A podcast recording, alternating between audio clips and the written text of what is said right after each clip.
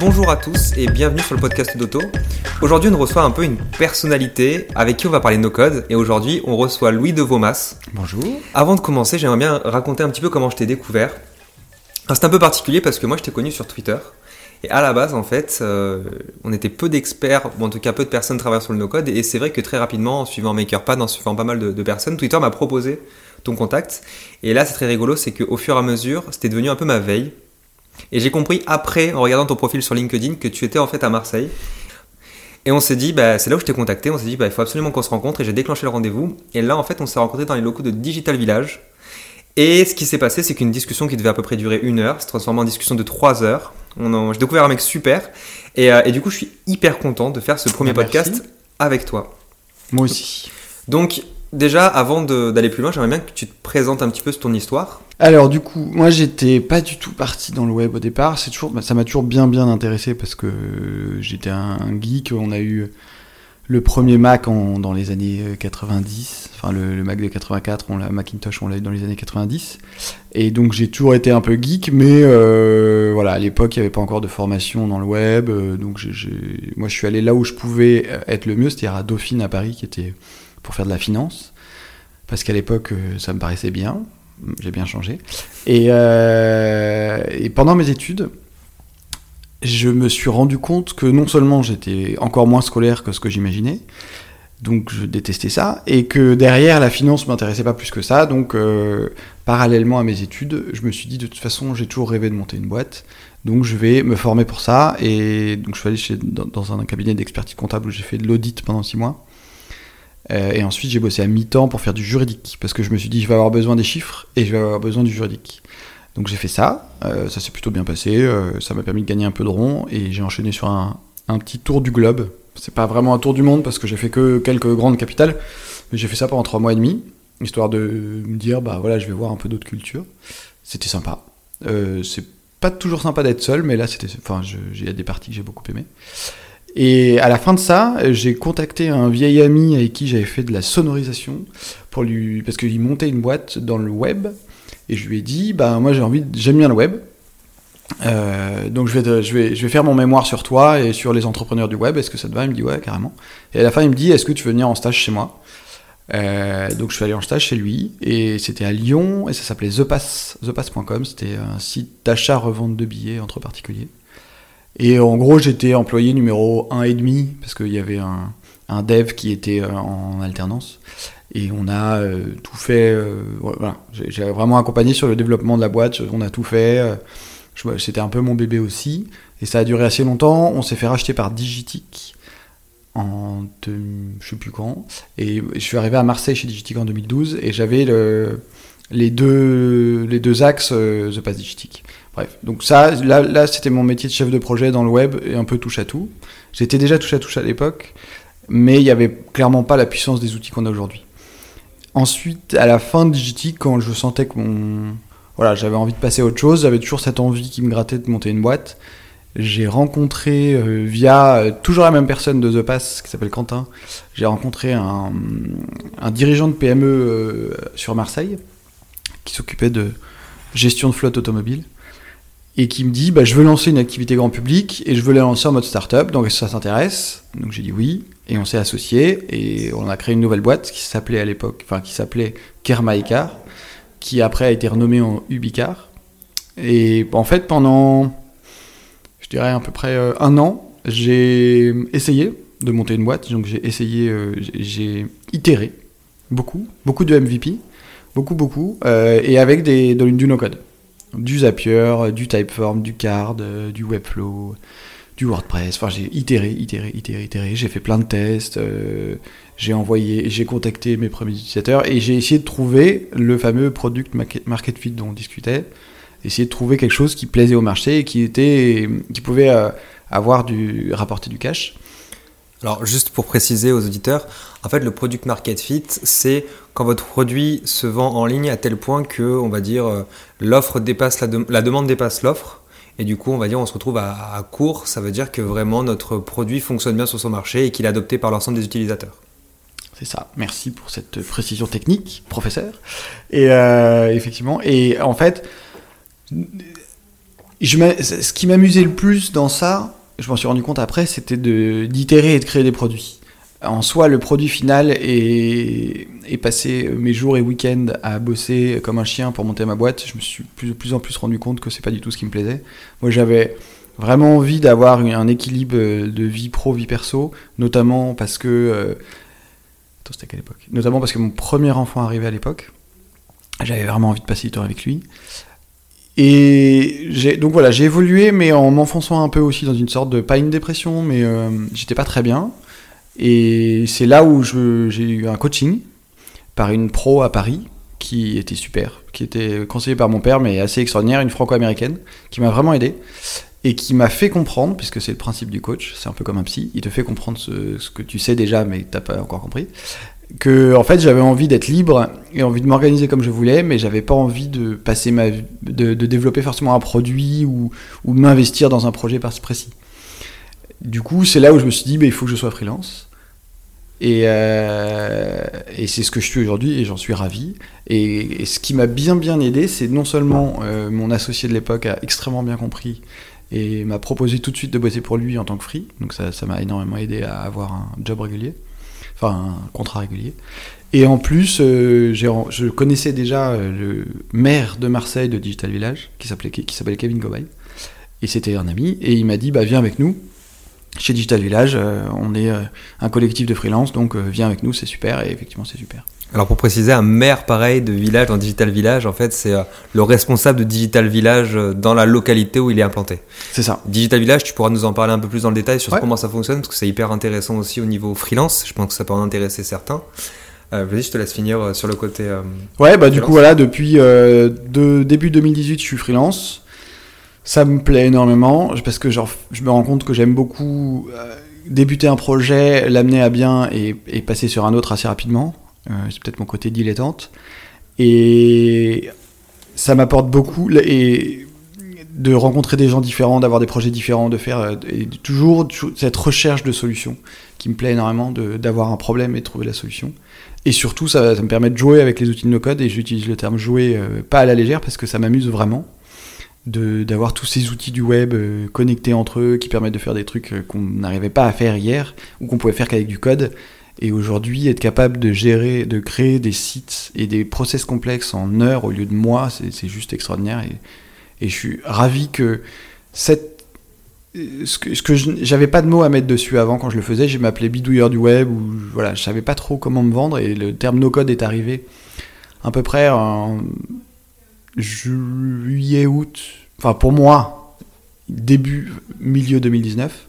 Et là je me suis dit ah ben voilà ça c'est ma communauté on est tous des no-codeurs, maintenant c'est génial, on a une communauté, on va pouvoir grandir, et il y a des outils qui se développent, et, je trouve que 2019-2020, c'est dingue quoi. 2020, je pense que ça va être hallucinant sur les outils qui vont sortir. Ok, merci. Je voulais revenir un peu avec toi, donc euh, on, va aborder après la partie no-code parce que je pense qu'il y a beaucoup à dire. Juste avant, je voulais, je voulais aborder avec toi, c'est marrant parce que du coup, tu es passé par la case... En fait, tu as utilisé... Donc, ce qui est intéressant, c'est que tu as utilisé... Ton but, c'était de créer une boîte, et finalement, tu as utilisé chacune de tes expériences pour le faire, donc tu es passé du, comptable, de la comptabilité au juridique. Alors, moi, j'ai fait quelque chose dans la comptabilité, euh, j'ai bossé dans le web pour des experts comptables, j'ai pas du tout aimé ça. C'est spécial. Euh, ouais, j'ai du mal à, me dire comment tu pu, pas pu détester cet univers à un moment. C'est. Euh, alors, j'ai une circonstance atténuante, j'ai été pistonné dans le sens où c'était le cabinet de mon cousin. Ok. Mais ça veut pas dire que je bossais pas comme les autres. Et l'audit, j'ai souffert. Clairement, je retrouvais un peu le même sentiment d'échec que j'avais à l'école ou, à l'université. Et ce sentiment d'échec, il me plaît pas et je pense qu'il n'est pas agréable. Et effectivement, l'audit a été compliqué, mais m'a appris énormément. Donc j'en ai quand même retiré quelque chose. C'est pour ça que c'est quelque chose de positif. Mais sur le coup, j'aimais pas. Hein. Le juridique m'intéressait parce que j'aime. En fait, c'était sur la partie plus montage juridique. Et ça, c'était amusant parce que c'était euh, savoir comment monter une boîte, euh, comment, enfin voilà, t'as as toute une histoire de montage qui est hyper euh, assez passionnante et ça, ça me plaisait. D'accord.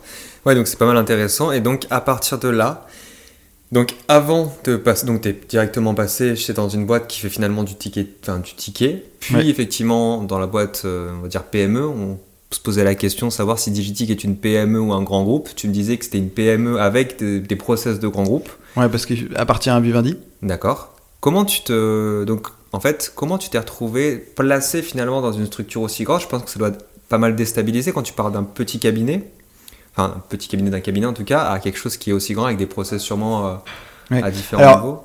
Le- quand tu parles de cabinet, tu parles. euh, en fait, je suis passé d'abord par la startup. Ah, t'as fait Ubicar avant Digi? Non. Ah oui. The Pass. Ok, C'était une startup, on était trois. À Lyon, on était 3, puis 4, puis 5, puis jusqu'à 8. Et en fait, on s'est fait racheter. Et du coup, en fait, j'ai amené la startup au sein de Digitic. Et j'ai continué ma. Enfin, ma. Je- J'en faisais partie et j'étais très attaché et je faisais beaucoup. Donc c'était en partie ma startup, même si j'avais pas de part. Et, et j'ai- et du coup, on a amené The Pass au sein de Digitic. Et là, on- j'ai m'occupé de The Pass au début quasiment exclusivement, puis un peu de Digitic. Et après, j'ai pris carrément des fonctions chez Digitic en tant que responsable produit. Et The Pass a été absorbé complètement au sein de Digitic Complètement, ouais. D'accord. En fait, euh, ça- les métiers ont été répartis au sein de Digitic. Au début, on était une petite, euh, un petit îlot euh, de pirates, euh, comme, comme Apple, un petit îlot de pirates au sein de Digitic, et puis on, on s'est répartis dans les équipes. Et plutôt bien d'ailleurs là-dessus, ça s'est bien passé. J'ai beaucoup de choses à dire de Digitic, mais globalement, déjà, de toute façon, les gens là-bas sont géniaux. Mais euh, ça, ça s'est super bien passé. Donc tu as une expérience positive finalement sur le passage de, de The Pass à Digitic, sur le fait de répartir. Dans... En fait, tu as, finalement as fait la meilleure sortie possible en tant que start-up, euh, on va dire, qui se fait Ouais. euh, absorber. Ouais, ouais, ouais. Bah, en fait, bah, ce qui a aidé bien, c'est que Quentin, qui a créé The Pass, qui s'est fait racheter par Digitic, est devenu directeur général à ce moment-là de Digitic. Oui, tu as été super bien. Donc lui, Super lui, sorti, lui, euh, lui, super sorti, et, et il le mérite. Et du coup, euh, moi, en tant que, on s'entendait extrêmement bien, on bossait extrêmement bien ensemble, donc j'avais sa confiance de toute façon. Et du coup, j'ai pu m'occuper de The Pass à un niveau un peu plus élevé, et j'ai pu en plus prendre des fonctions digitiques. Donc c'était parfait pour moi. D'accord. Et du coup, euh, on va dire que la mise en place de process, euh, du coup, en fait, tu passes d'un, du coup, d'un statut, je dirais, très très euh, en toute liberté, parce qu'on parlait aussi pareil à quel point c'était important la liberté pour toi, qui était quand même dans, The Pass assez libre, même tu faisais partie des first employees. Comment ça se passe chez Digitic où là tu dois avoir plus de process quand même? Ben, bien et pas bien, ça, ça, dépendait un peu des époques. C'était compliqué pour moi, parce qu'il y a eu des moments où ça avançait pas, des moments où ça bloquait. Donc il faut que je m'adapte aussi, euh, parce que voilà, donc c'est une vraie boîte, c'est la vie, et je savais pas ce que j'allais faire après, donc il fallait que je, suive un peu le rythme. Et de toute façon, globalement, j'ai eu quand même beaucoup de chance, j'ai souvent pris des opportunités qui suivaient, et chez Digitic, euh, j'ai eu des, super, euh, des super responsables. Mon responsable, le dernier en date, euh, avant de partir, il s'appelait Xavier, il était super aussi, il m'a super bien, super bien aidé, un peu protégé aussi de temps en temps. Et oui, les process sont lourds, euh, des trucs qui traînent, ça, me, ça me bouffait le cerveau. Mais euh, bon, c'est ce qui, un peu ce qui m'a fait partir, hein, clairement. Mais c'est plus lié à la boîte Digitic qui était en train un peu de stagner pour moi, en tout cas de mon point de vue. Et, et j'avais envie de lancer mon truc, quoi. D'accord. Tu, par rapport à ça, euh, du coup, en fait, j'avais parlé de déclencheur après Digitic, mais du coup, je vais quand même utiliser ce mot-là. Toi, tu es passé du stade où finalement, avec The Pass, tu faisais partie de l'équipe, mais tu n'étais pas employé pour faire. Enfin, tu employé pour aider à démarrer la boîte, à lancer la boîte, mais tu n'étais pas aux commandes de cette boîte. Là, avec Ubicar, c'était un petit peu différent. C'était une initiative aussi de toi. Alors, l'initiative de départ, moi je voulais monter une boîte, j'avais pas d'idée. D'accord Et mon associé, qui était une PME en fait, enfin le dirigeant d'une PME, mais une PME, avait un besoin et moi j'étais là pour le développer. J'avais carte blanche pour euh, faire ce que je voulais, mais j'étais resté minoritaire dans la boîte et il fallait que je compose aussi avec les forces de la boîte, qui était une PME, euh, qui est toujours une très belle PME qui est en pleine croissance, sur le marché B2B, mais à lancer sur le B2C. Donc à éventuellement utiliser les, outils, euh, enfin les outils, les compétences en interne. Et par exemple, j'ai essayé à un moment de, de vendre une, analyse de devis détaillée par des professionnels parce qu'il y, avait plein de professionnels. Donc oui, j'étais aux commandes, mais je, mais en fait, quand est-ce que tu es vraiment aux commandes de ta boîte Je sais pas. Parce que moi, j'avais un associé avec qui on prenait des décisions ensemble. Et, mais c'était un actionnaire aussi, donc euh, oui, oui, j'étais aux commandes. Ok. En gros, le pitch en, en 5 secondes de, de Ubicar En B2C du coup C'était ça qui était compliqué. Le pitch, c'était réussir. Je l'ai encore pas. Euh, c'était de réduire le gap d'information entre des garagistes et des particuliers. D'accord. Globalement. C'était. On, on se fait tous avoir par des garagistes et on veut arrêter ça. C'était ça mon but.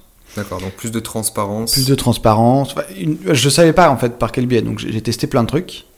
Euh, L'analyse de devis, euh, de la connaissance. euh, Enfin, j'ai vraiment testé pas mal de choses. Et en même temps, en fait, il y a un- une boîte qui est arrivée qui s'appelle Vroomly Ça me parle. et qui cartonne, qui, qui est parisienne. Et j'ai rencontré le fondateur et le mec est assez impressionnant.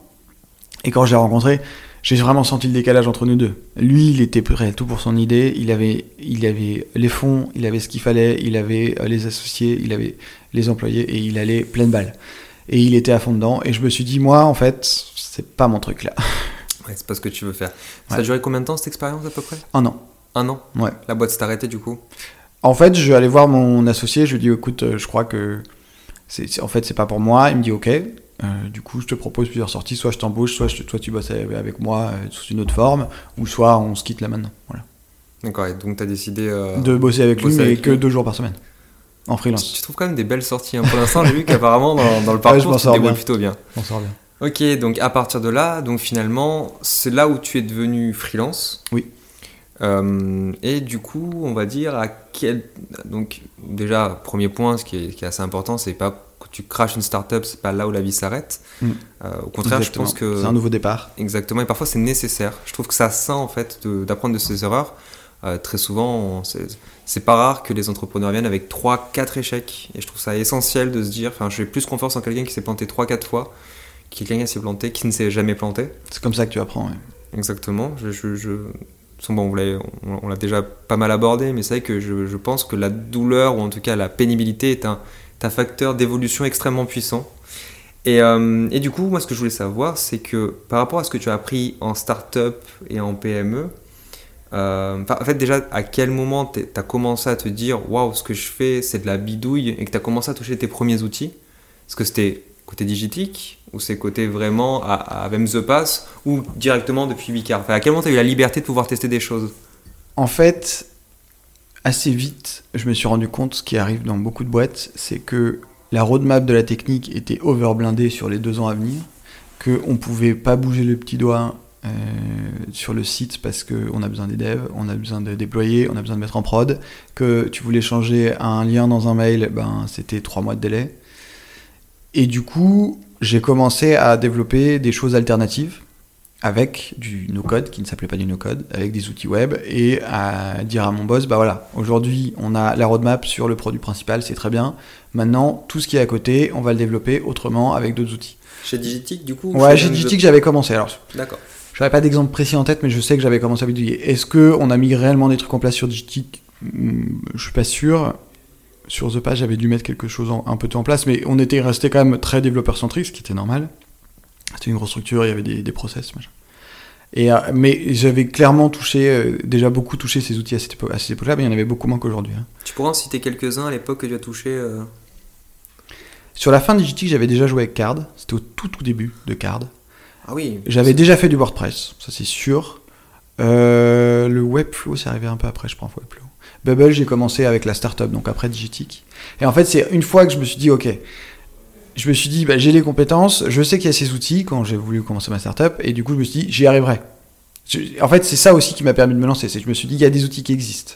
Donc j'ai tenté Bubble, je, je me suis écroulé littéralement, un peu comme j'avais l'impression de refaire une formation de code euh, avec le- la courbe d'apprentissage. et J'avoue que il faudrait que je m'y remette parce que Alors, je rassure, ça a beaucoup évolué. hein. C'est un débat qu'on a éternellement.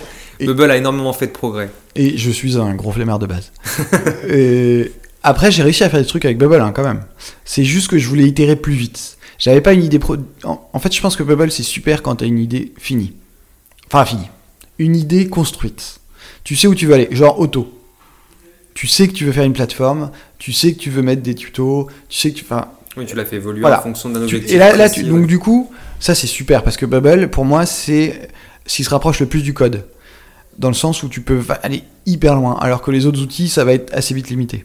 Même si aujourd'hui tu commences à avoir des outils un peu hybrides, mais globalement, euh, avec WordPress, tu peux faire des trucs, mais t'es hyper vite limité, quoi. Oui, tu peux rajouter des plugins, des automatisations, et c'est vraiment l'appel du monde extérieur qui va te permettre d'amplifier les, les- les compétences. C'est pour ça qu'aujourd'hui, certaines limites sont floues. Mais du coup, Ubicar, toi, tu l'as fait en quoi? En WordPress? À Ubicar, j'ai tenté pas mal de choses. J'ai fait un peu de Webflow. ah, Euh, mais globalement, Ubicar, c'était Cards, Zapier, Typeform. Ah ouais, d'accord. Et ça a tenu un an. Est-ce que tu as eu des clients comme ça? J'ai eu deux clients. D'accord. bon. Ça a bien marché. Euh, non, mais j'ai eu deux, cl- deux clients payants. Après, j'ai eu plein de visites. euh, j'ai un, un tout petit peu écrit, donc j'ai eu un peu de visites là-dessus naturelles. Et en fait, c'était vraiment de la recherche, la recherche, la recherche. euh, et du coup, c'est vrai que j'ai eu un peu de trafic, mais j'ai clairement pas réussi à trouver. Et aussi, je pense que mon état d'esprit était pas trop dedans. Donc, j'étais plus en train de, de faire une introspection et en même temps développer ma boîte. Et c'est ça qui m'a amené donc au coaching. Et c'est ça qui m'a permis de sortir de là. Et là, direct, dès que je me suis lancé en freelance, j'ai eu des contrats tout de suite. Et j'ai eu des contrats no-code tout de suite. Même si ça s'appelait pas du no-code, j'ai eu des contrats no-code tout de suite. C'est marrant parce que euh, c'est vrai qu'il y a une part importante dans une startup. C'est quelque chose que j'ai entendu, je crois, dans The Family, mais que j'avais pas conscientisé. C'est quelque chose que les gens ignorent et ça, c'est marrant. Moi, ma première startup portait sur un truc, c'est genre sur la mode féminine, quelque chose qui n'avait aucun rapport avec ce que je voulais faire. Et du coup, ouais, je comprends ce que tu as voulu dire, ce, qui s'est passé sur Ubicar. Euh, et du coup, après, donc tu es passé en freelance no code et donc tu m'as dit c'est au moment où tu es devenu freelance en fait que tu as compris ce que voulait dire réellement le mot no code? Non, pas du tout. Je suis passé freelance en mode qu'est-ce que je vais faire? D'accord. Mais je suis passé freelance avec un contrat de deux jours par semaine. Donc Oui, donc- j'avais un avantage de l'espace. Et, il faut, et j'avais encore un an de chômage aussi. Parce que ça, on le dit pas assez, mais Pôle emploi, c'est le premier pourvoyeur d'entrepreneurs en France. C'est un truc de malade. Enfin, je veux dire, Pôle emploi accepte de te payer ton salaire, enfin le salaire de Tu Pôle emploi. cotises quand même, tu Non, mais cotises. tu cotises toute ta vie, mais je veux dire, tu cherches pas de boulot. Et tu leur Tu- dis en C'est plus. censé. Non, moi je suis arrivé, j'ai dit, je veux monter ma boîte. Et je veux monter ma boîte, c'était Carmacar. Je veux monter ma boîte. Et comment ça se passe? Il me dit, bah, vous signez là et vous avez deux ans de chômage, quoi. Oui, mais c'est des gens. de- de- En fait, toi, tu as utilisé ce qu'on appelle l'ARE, donc l'allocation de retour à l'emploi, et en fait, ce qui se passe, c'est qu'ils te versent. Soit tu as pris toute la somme ou tu as pris par mois. non, non, j'ai pris par mois, je voulais un salaire. ouais. Oui, donc en fait, finalement, ce qui se passe, c'est que tu es, dès que tu as une somme qui remplace, qui complète ta somme actuelle, ils vont diminuer ton chômage. Oui, oui. C'est autant un Oui, mais en l'occurrence, quand tu montes ta boîte, tout va dans ta boîte. C'est pas Exactement. pour toi. Sauf que effectivement, des fois, ça peut être aussi un piège euh, parce que ça t'éloigne de tes vrais objectifs aussi. C'est sûr. Mais sur le côté freelance, après. euh, Oui, freelance, c'est sûr. Ça c'est parfait parce que ça complète tes revenus le temps que tu te lances, c'est idéal. Et, et en plus, ça les complète et ça les décale. C'est-à-dire que tu les perds pas.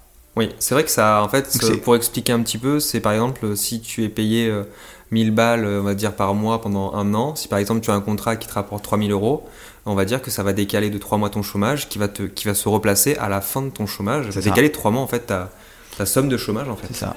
En fait, tu as droit à un certain montant et un certain nombre de jours, en fait. C'est un équivalent de jours. Et, et ça se décale dans le temps. Donc, ça, c'était super. J'avais, en fait, j'ai eu pff, que de la chance.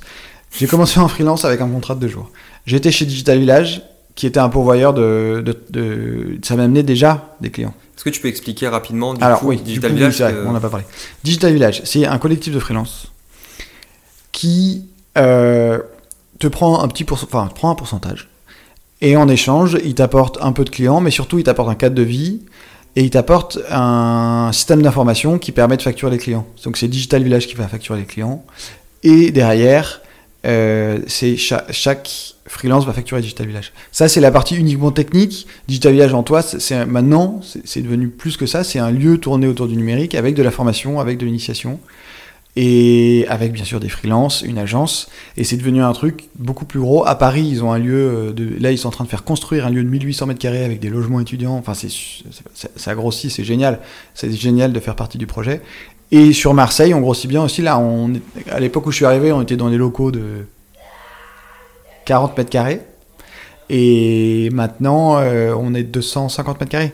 Et on est une 20-25. Aujourd'hui, sur Marseille, on est une agence et un centre de formation. Et moi, donc, je suis plus dans la partie agence.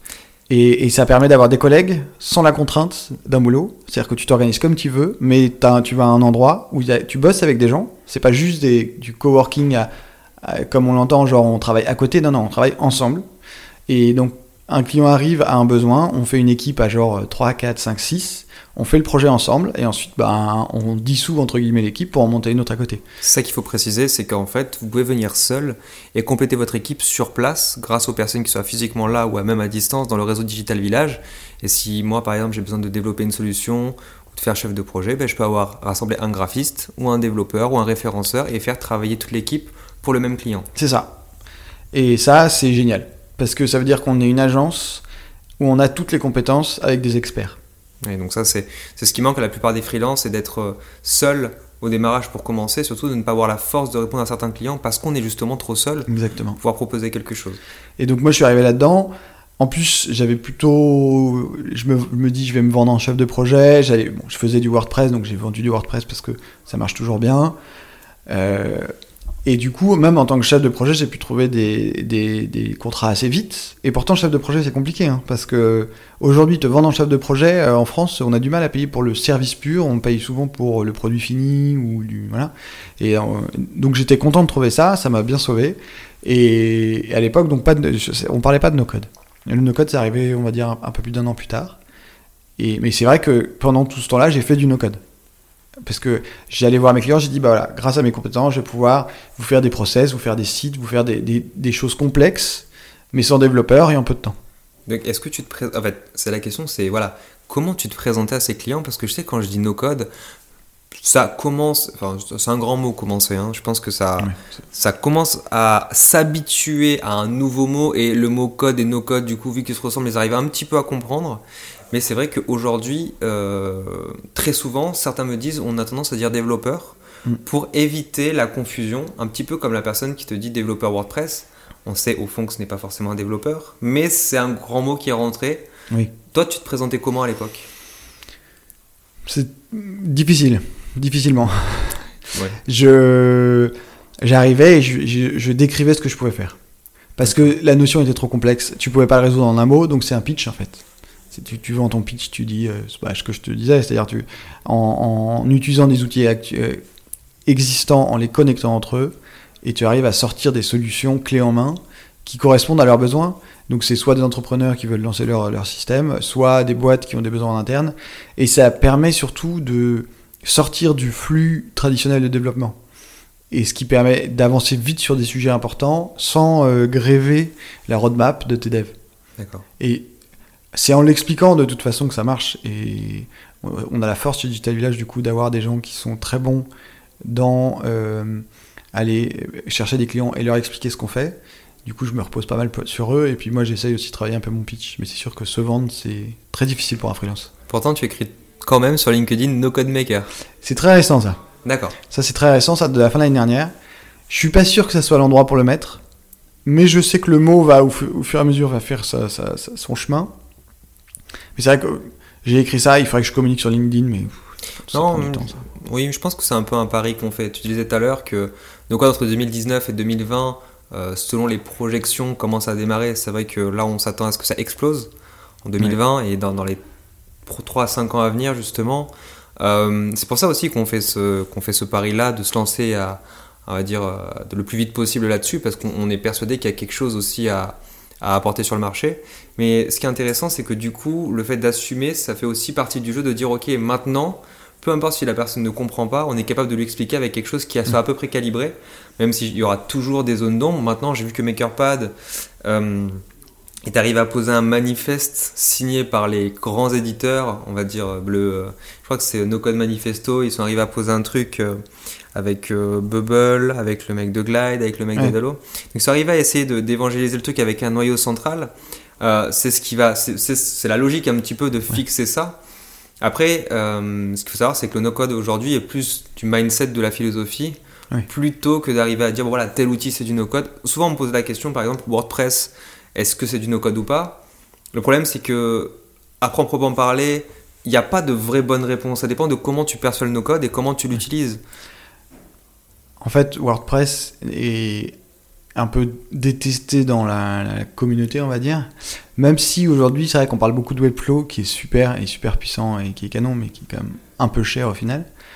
Si tu cumules tout. Et complexe aussi pour. Et, et euh, complexe la pour, les- pour certains. Ouais, la courbe d'apprentissage est assez importante aussi si tu maîtrises pas le CSS. Mais c'est bien documenté par rapport à Bubble, Mais- ce qui peut aussi Ah, ouais. faciliter. euh, Les, les vidéos, si, si vous connaissez pas les vidéos de Webflow, il faut y aller, il faut aller les voir. Elles sont géniales, elles sont super bien faites et en plus elles sont drôles. Et le mec qui est derrière, il, il est parfait. Donc ça c'est c'est ce qui m'a fait aller sur Webflow d'ailleurs à un moment. Je cherchais un peu de plateforme et j'ai dit bah attends, je vais sur Webflow. Leurs vidéos sont tellement de qualité que leur produit doit être bon. Et, hum, et WordPress, moi je m'en sers quand même pas mal parce que c'est du no-code si t'es un builder. Et aujourd'hui, les builders no-code sur euh, WordPress sont méga puissants. Quand tu vois, il y a quelques années, c'était Divi, qui était encore lourd mais assez puissant. Après, tu as eu Elementor, c'était plutôt l'année dernière, l'année d'avant, qui ouf. Et là, c'est Oxygen qui explose et qui est hallucinant, Oxygen, parce que c'est que du flex, c'est hyper rapide. Après, c'est un peu plus complexe. C'est marrant parce qu'on finalement on rajoute. Tu sais, c'est marrant parce qu'on parle de no code, mais finalement c'est no code avec une logique de développeur. Et tu vois que Oxygen par rapport à Divi, on a le but, c'est vraiment des briques. Oui. Là, Oxygen ra- remet un petit peu une couche légère, Oui. de, je dirais pas de code, mais de compréhension et de logique de code, qui permet de faire la transition. Donc, euh, on se rapproche de plus en plus finalement. Euh, le no-code, ça devient quasiment une logique à part, qui est une intermédiaire pour moi parfaite entre pas de code du tout et un petit peu de code. Donc, c'est Ah cette oui. logique-là, quoi. C'est ça qui est intéressant. C'était sur euh, Twitter, il y, a- il y avait tout un petit débat euh, à propos de est-ce que c'est du code ou pas, est-ce qu'on est des, des, des, enfin, des développeurs ou pas? Et le no-code, en fait, c'est un niveau d'abstraction supplémentaire. Euh, on n'est pas en train de, de bouger des fils sur une machine, on fait pas de C++, euh, on fait pas de front, enfin, on n'est pas des développeurs, certes, mais on est sur un niveau d'abstraction supplémentaire. Effectivement, beaucoup disent que le problème, c'est que notre travail appartient à des plateformes et qu'on peut pas faire d'open source. Mais bon, l'open source dans le no-code, ça va arriver aussi, ça me fait pas trop peur. Et je pense que c'est juste que c'est un niveau d'abstraction supplémentaire qui est plus à la portée des gens. Ça reste complexe, et heureusement, parce que sinon, sinon on n'aurait pas lieu d'être. Mais je veux dire, c'est beaucoup plus à la portée des gens, et il y aura beaucoup plus de no-codeurs qu'il y a de codeurs. Donc ça c'est super parce que ça permet de, de les- de mettre dans les mains de gens des outils où ils vont pouvoir créer.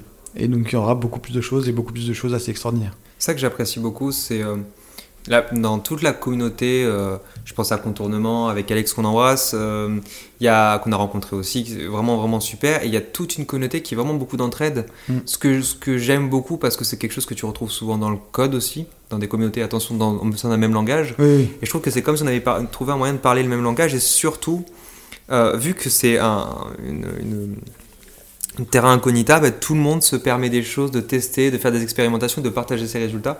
Et c'est vrai que j'aime beaucoup, c'est que en fait la volonté c'est pas tellement de développer quelque chose, c'est de donner ce pouvoir à quiconque Mm. de pouvoir développer quelque chose qu'il a envie de faire et de plus se dire t'as pas fait la bonne voie pour le faire, t'as pas fait ci, t'as pas fait 4 mois, t'as pas fait 6 mois, t'as pas fait 7 mois dans telle école pour le faire, donc tu n'es pas légitime. Aujourd'hui, c'est Mm. n'importe qui peut prendre n'importe quelle solution, l'utiliser en une journée, pouvoir au moins produire quelque chose de tout bête, mais assez pour être fier de soi et se dire ok, je peux évoluer. Et c'est ça que j'apprécie beaucoup et, euh, et que tous les no-codeurs pour l'instant que j'ai rencontrés soient animés de la même passion, c'est de dire on peut mettre des choses dans les mains, des outils. Et comme une clé, je te donne une clé à molette, tu vas trouver un boulon, tu la visses, ben c'est le même délire. Ouais, C'est-à-dire, il n'y a pas besoin de, de concevoir en amont que la clé elle aura telle forme pour faire telle chose et de te dire, ok, il me faut un plan sur trois mois. C'est ça. Et c'est ça qui est, qui est C'est- super cool, c'est des Lego, j'appelle ça des Lego. Et je pense que la communauté aussi, elle est. Enfin, je la trouve vraiment bien euh, en France comme euh, aux US, même si en France on est un peu plus petit, mais du coup c'est un peu plus convivial. Et c'est que moi en fait, ça faisait. Tu vois, on, en a- parlé, ça faisait des années que je faisais du no-code sans le savoir. Et là, en découvrant la communauté, le mot no-code, et en voyant des gens comme moi, je me suis dit, mais ah, ça y est, c'est ça que je suis. C'est une espèce de révélation. Super, donc là on va aborder un petit peu euh, un côté perso, bah, j'en profite, alors ça sort un peu du no-code, c'est, euh, bah, je m'en fous, c'est mon podcast, donc je fais un peu ce que je veux. Euh, en fait là je crois que tu es papa et que tu attends ton troisième enfant pour Ouais. dans pas très longtemps. C'est ça, moi euh, alors, scoop, j'attends mon enfant dans, dans- dans moins d'un mois, enfin à, à peu près, allez, on va dire fin février. Et du coup, voilà, la question c'est euh, comment tu gères ton quotidien Parce que justement, euh, avec trois enfants, c'est, enfin, bientôt trois enfants, le, le gros enjeu c'est de rester productif en fait, très longtemps. C'est ça. Alors, c'est simple et pas simple. non, c'est pas très simple. Moi, de toute façon, j'étais parti du principe que si j'étais free aussi, c'est parce que euh, ma volonté, c'est d'avoir un équilibre de vie perso, vie pro euh, équilibré. c'est le dire. C'est hyper important. Donc j'avais envie de passer du temps avec mes enfants, j'avais envie de les voir, j'avais envie de passer du temps avec ma femme, j'avais envie de les voir. Donc le but, c'est pas de faire des horaires de dingue, c'est pas de bosser comme un ouf. Après, j'ai un, un cadre de vie spécifique dans le sens où ma femme est médecin, donc elle fait des gardes. Donc il y a des jours où elle travaille pas et des nuits où elle travaille. Donc ça nous permet aussi de nous voir en décalé, souvent les déjeuners, les machins. Donc ça c'est super. Et ça me permet aussi de temps en temps de bosser le soir quand elle euh, est de garde. Donc ça c'est pas mal. Sinon, pour la journée classique, la semaine classique, je fais des horaires de bureau comme euh, tout le monde en fait. Parce que je suis rythmé par la nounou, je suis rythmé par l'école, par le retour de l'école, le retour de la nounou le soir. Donc il faut être hyper efficace dans peu de temps, et c'est un peu de temps où généralement les gens dérangent beaucoup. Donc moi je suis assez tyran sur le. un peu désagréable de temps en temps sur le fait d'être dérangé ou pas.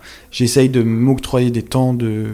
comme on dit, de deep work, où je peux vraiment réussir à travailler. C'est pas évident à faire, mais il faut y arriver. Il faut couper les distractions, il faut couper les mails, il faut tout fermer et aller juste dans le boulot. Et sinon, ce qui m'a sauvé la vie, clairement, je le dirai jamais assez, c'est Todoist. Que ce soit Todoist ou une autre, on s'en fout. Moi, j'ai choisi Todoist. J'avais testé des milliards d'applis de Todo. Je, je mettais toute ma vie dans l'appli Todo, et une fois que j'avais rempli, je la fermais et je l'ouvrais plus jamais. Donc ça marchait pas.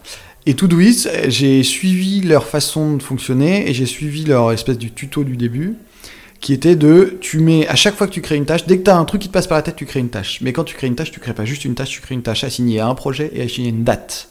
Ce qui fait que tous les jours, tu ouvres ton Todoist, tu regardes aujourd'hui et tu la liste des tâches que tu dois faire. Et tu peux les reporter à demain, à la semaine prochaine, machin, mais tu t'organises. Et tous les matins, tu t'organises sur la journée. Donc moi, je m'organise sur la journée, je dis ok, ça, ça rentre, ça, ça rentre pas, ça, ça rentre, ça, ça rentre pas. Et c'est comme ça que je m'organise. Après, est-ce que je suis efficace? J'essaie de l'être au maximum. Pour l'instant, j'arrive à répondre à mes clients. Et de toute façon, généralement, c'est moi qui fixe mes échéances. Donc je leur dis, je peux de telle date à telle date, ou je peux livrer à telle date. Après, si j'ai un coup de bourre, je bosse le soir. Ça m'arrive rarement. Parce que euh, bah, souvent, je peux pas. Comme ma femme est de garde, c'est pas elle qui va rentrer pour s'occuper des enfants. Donc c'est comme ça que je m'organise. Pour l'instant, ça marche. On verra avec le troisième. Ça va être un peu sport. On verra. Donc en gros, euh, ta façon de gérer, c'était vraiment la grosse organisation, donc de manière assez, euh, on va dire, d'estimation de nombre de tâches à la journée, la réalisation, et on va dire tout ce qui est technique de deep work, c'est-à-dire couper vraiment toute notification, être isolé Mm. pour travailler. Et je pense que tu as des plages horaires spécifiques pour bien travailler. Je travaille mieux le matin, oui. D'accord, donc vraiment, au, pas, pas au saut du lit, mais en fait, en gros, tu vas au bureau. Alors, euh, mon orga, c'est. Je m'occupe des enfants le matin, pas tous les matins, euh, les matins où ma femme bosse. Et ensuite, généralement, j'amène mon aîné à l'école.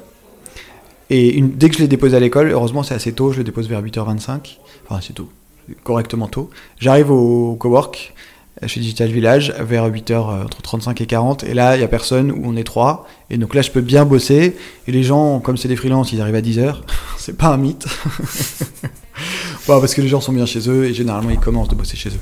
Et moi je bosse mieux au bureau, j'ai mon environnement, j'ai mon écran, j'ai tout ce qu'il faut. Donc je bosse bien le matin et j'essaye d'éviter les réunions le matin. D'accord, et pas trop compliqué, le côté. euh, J'allais dire euh, au bureau ouvert, j'ai plus, le- j'ai plus le mot. Alors si, c'est le co- le- le- l'open space. voilà, Si l'open c'est un peu compliqué, euh, on essaye de travailler dessus clairement. Le son en open space c'est très complexe. Euh, il faut savoir que le concept d'open space, quand il a été développé, j'ai vu des vidéos des, des- et des, des reportages, c'est pas du tout comme ce qu'on a aujourd'hui avec des tables à l'arrache dans un petit espace qui fait beaucoup de bruit. Et ça marche moyen, mais il y a des périodes où ça marche bien et il y a des périodes de la journée où c'est un peu plus bruyant. Après, ça permet d'avoir de la vie, c'est sympa. Et on travaille vachement sur le bruit. Et là, on a des travaux qu'on aimerait bien faire et on va vachement axer ça sur le bruit. Quoi. Sur le, c'est ça qui est très difficile, c'est sûr. Donc de temps en temps, je bosse chez moi, mais j'aime pas trop. D'accord. Je, je ferme la parenthèse effectivement en vie perso. Euh, J'aimerais bien savoir un peu ta stack en tant que no-codeur, les outils principaux que tu, tu utilises. Alors par exemple, si j'avais à te solliciter moi en étant client, sur, euh, sur qu'est-ce que tu me dirais Voilà, moi j'utilise tel outil, tel outil. Alors, je j'ai une stack de prédilection, mais je ne j'en parle jamais. D'accord. Dans le sens où je pars d'un besoin, toujours. Ok, pardon. Stack, c'est vraiment, quand on parle de stack, c'est vraiment, on va dire, euh, euh, des, des outils qu'on va utiliser très souvent, qui vont faire partie euh, de notre panel de, de propositions. Et par exemple, si on va avoir un client, quand on travaille sur une stack, et ben on va réfléchir aussi à l'avance en fonction de ces Bien outils. C'est une, une caisse à outils en fait. Et dans ma caisse à outils, donc j'ai des outils de prédilection, mais je, je me ferme pas de porte. Dans le sens où je pars vraiment du besoin et je veux. Parce qu'en fait, euh, j'ai aussi envie qu'on se dise pas c'est du no-code. Et que c'est un peu l'arrache, tu vois. Et j'ai envie que ça, ça, sorte bien et que ça sorte propre. Donc je vais essayer d'utiliser le maximum d'outils que je puisse pour que ça, ça rende le, vraiment le résultat que je veux. Donc euh, ce que je préfère en ce moment, c'est Adalo. C'est Typeform, ça a toujours été mon préféré. C'est cher, c'est ils évoluent pas dans le produit, mais je veux dire en termes de questionnaire, t'as pas mieux. C'est ouf. T'as Zapier, mais plutôt Integromat, qui est aussi de l'automatisation, mais un peu plus poussé. T'as Card que j'aime bien parce que ça me permet de faire de la landing page euh, hyper vite, mais j'utilise aussi Lead Pages euh, depuis pas très longtemps. Et Webflow WordPress pour du site un peu plus costaud. Et j'utilise quand même pas mal Glide, mais Glide ils sont un peu fermés dans le sens où Adalo c'est plutôt un système un peu ouvert où tu peux déplacer des blocs. Quand Glide t'as des blocs, il faut rentrer dedans. Donc voilà, ça ça va être. J'en oublie pas, je crois. C'est un peu ce que j'utilise en ce moment le plus parce que ça permet de faire beaucoup de choses. Mais euh, j'ai utilisé Retool à un moment c'est moins connu, mais c'est pour faire des outils un peu plus pro. J'ai euh, utilisé Babel un moment, mais je suis moins fan. Euh, ça va pas assez vite à mon goût. Même si je suis sûr qu'on peut aller très vite en, apprenant bien à l'utiliser. Et voilà, c'est à peu près tout. Si tu ne devais garder qu'un seul outil, ce serait lequel? C'est impossible en no-code. Question difficile. C'est impossible en. Non, mais si tu devais, par exemple, un outil, euh, ne serait-ce que, pas forcément en fonction de son besoin, mais que, que tu kiffes le plus utiliser, vraiment en termes de plaisir, Je dirais Integromat. Euh, t'as pas de front, t'as pas de back, mais c'est la glu quoi. Oui, ok. Mais sinon Adalo, c'est vraiment nous tu dis moment. Tu, tu, sors une appli en deux heures euh, qui est propre. Euh. Et du coup, tu aurais tendance Adalo tout seul ou tu pourrais combiner beaucoup plus? Parce que finalement Adalo. dans le système de base, finalement, tu as de l'affichage, tu as peu de calcul. Tout ce qui va se faire par calcul, c'est automatique. Tu peux faire un petit peu de calcul quand même. Mais c'est sûr qu'après, bah, tu es obligé d'avoir quelque chose euh, derrière. Et aujourd'hui, le, le back-end d'Adalo est un peu un problème parce que si jamais tu t'injectes de l'API, c'est hyper limité. Parce que tu peux pas faire de référence interne avec des tables internes, avec une table externe. Enfin, tu peux pas faire de lien entre les tables externes et les tables internes, donc ça c'est un peu limité. Donc là, je, je vais tester. Là, je viens d'avoir l'invite sur. Euh, comment il s'appelle? Un, un, nouvel outil qui, est, qui, qui serait un back-end de, de no code. D'accord. Et après, d'utiliser un front, euh, soit Adalo, soit Webflow en front.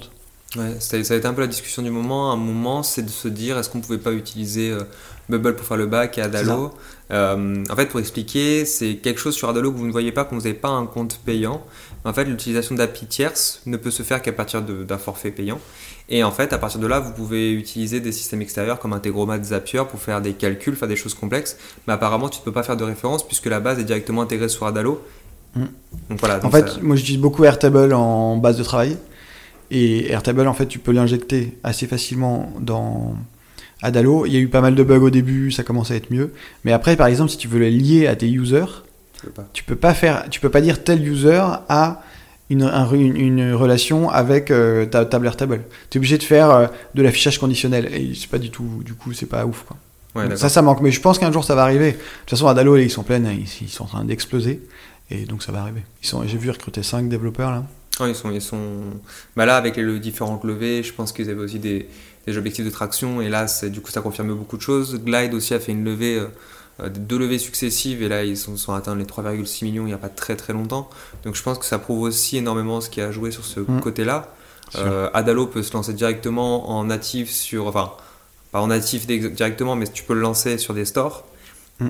Et, pour, et, pour, 50 euros, tu peux lancer autant d'applications que tu veux. C'est quand même un avantage énorme. À 2, à 2, 2 gigas par appli. Ouais, ouais et donc, euh, donc au final, ça fait que Adalo pour l'instant est une bombe euh, qui, euh, qui évolue très très proche de sa communauté en plus. J'ai l'impression vraiment qu'ils font beaucoup l'effort d'être proches. alors que certains le font, le font beaucoup moins, donc ça c'est assez cool. Ouais, moi j'ai énormément, énormément échangé avec Ben, Ben Affel, je sais pas comment on prononce son nom de famille.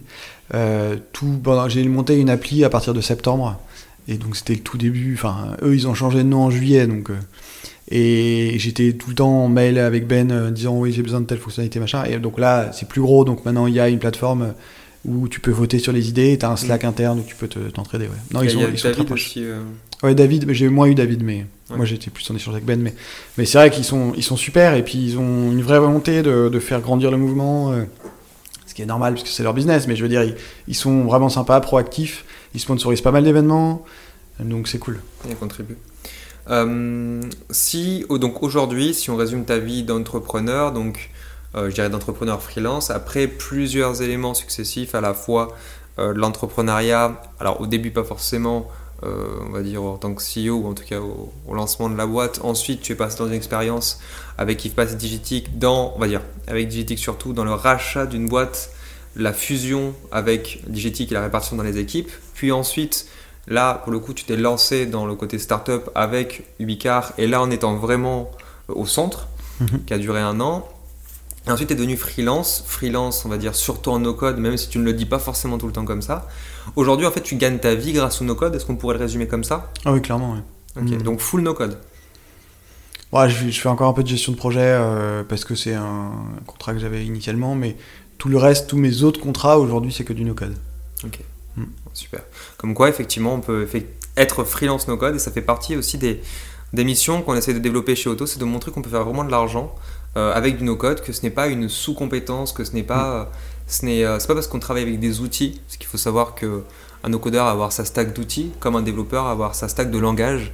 C'est énormément, euh, c'est logique pour un développeur d'avoir ça, comme c'est logique pour un no-codeur d'avoir ça les seules personnes qui sont un peu surprises de cette information, c'est potentiellement ceux qui ne travaillent pas dans le code, mm. ou dans le marketing ou quoi. C'est vrai que euh, aujourd'hui dans le marketing, vous avez des spécialités. Euh, vous ne direz pas à quelqu'un qui fait, euh, qui fait du, référencement organique d'être très bon sur Facebook Ads. Ça n'a pas forcément de sens, il a sa spécialité. Bah, c'est un peu le même principe pour le no-codeur, tout comme le codeur. si tu avais un mot à dire à des no-codeurs et des futurs no-codeurs qui nous écoutent, ce serait quoi Allez-y, en fait, euh, aujourd'hui, euh, franchement, c'est hallucinant avec tous ces outils SaaS qui coûtent rien et après coûtent pas grand chose. On peut faire énormément. Il faut juste y aller, il faut tester, il faut itérer, il faut s'amuser. Et, euh, et, au début, il faut y aller en s'amusant. Vraiment, en mode jeu. c'est comme si du Lego. C'est du Lego, il faut s'amuser, il faut construire des choses, il faut les casser, faut les reconstruire, il faut les recasser, il faut les reconstruire. Et il faut juste le faire. Merci beaucoup Louis, c'était super intéressant. Merci à toi, c'était super. Cet épisode sera disponible bien entendu sur Auto. On va essayer peut-être de le mettre ailleurs, pourquoi pas sur Spotify, on peut, on peut rêver. Et en tout cas, euh, j'espère si ça vous plaît, n'hésitez pas à le dire et peut-être même à, le partager. Le but c'est de savoir si on continue comme ça, on en fait d'autres. Je pense qu'on en fera d'autres parce que, parce que j'aime bien parler. Voilà, j'aime bien recevoir des gens, donc ça peut être très intéressant. Mais voilà, c'était vraiment un plaisir. En tout cas, merci encore et on se dit à bientôt.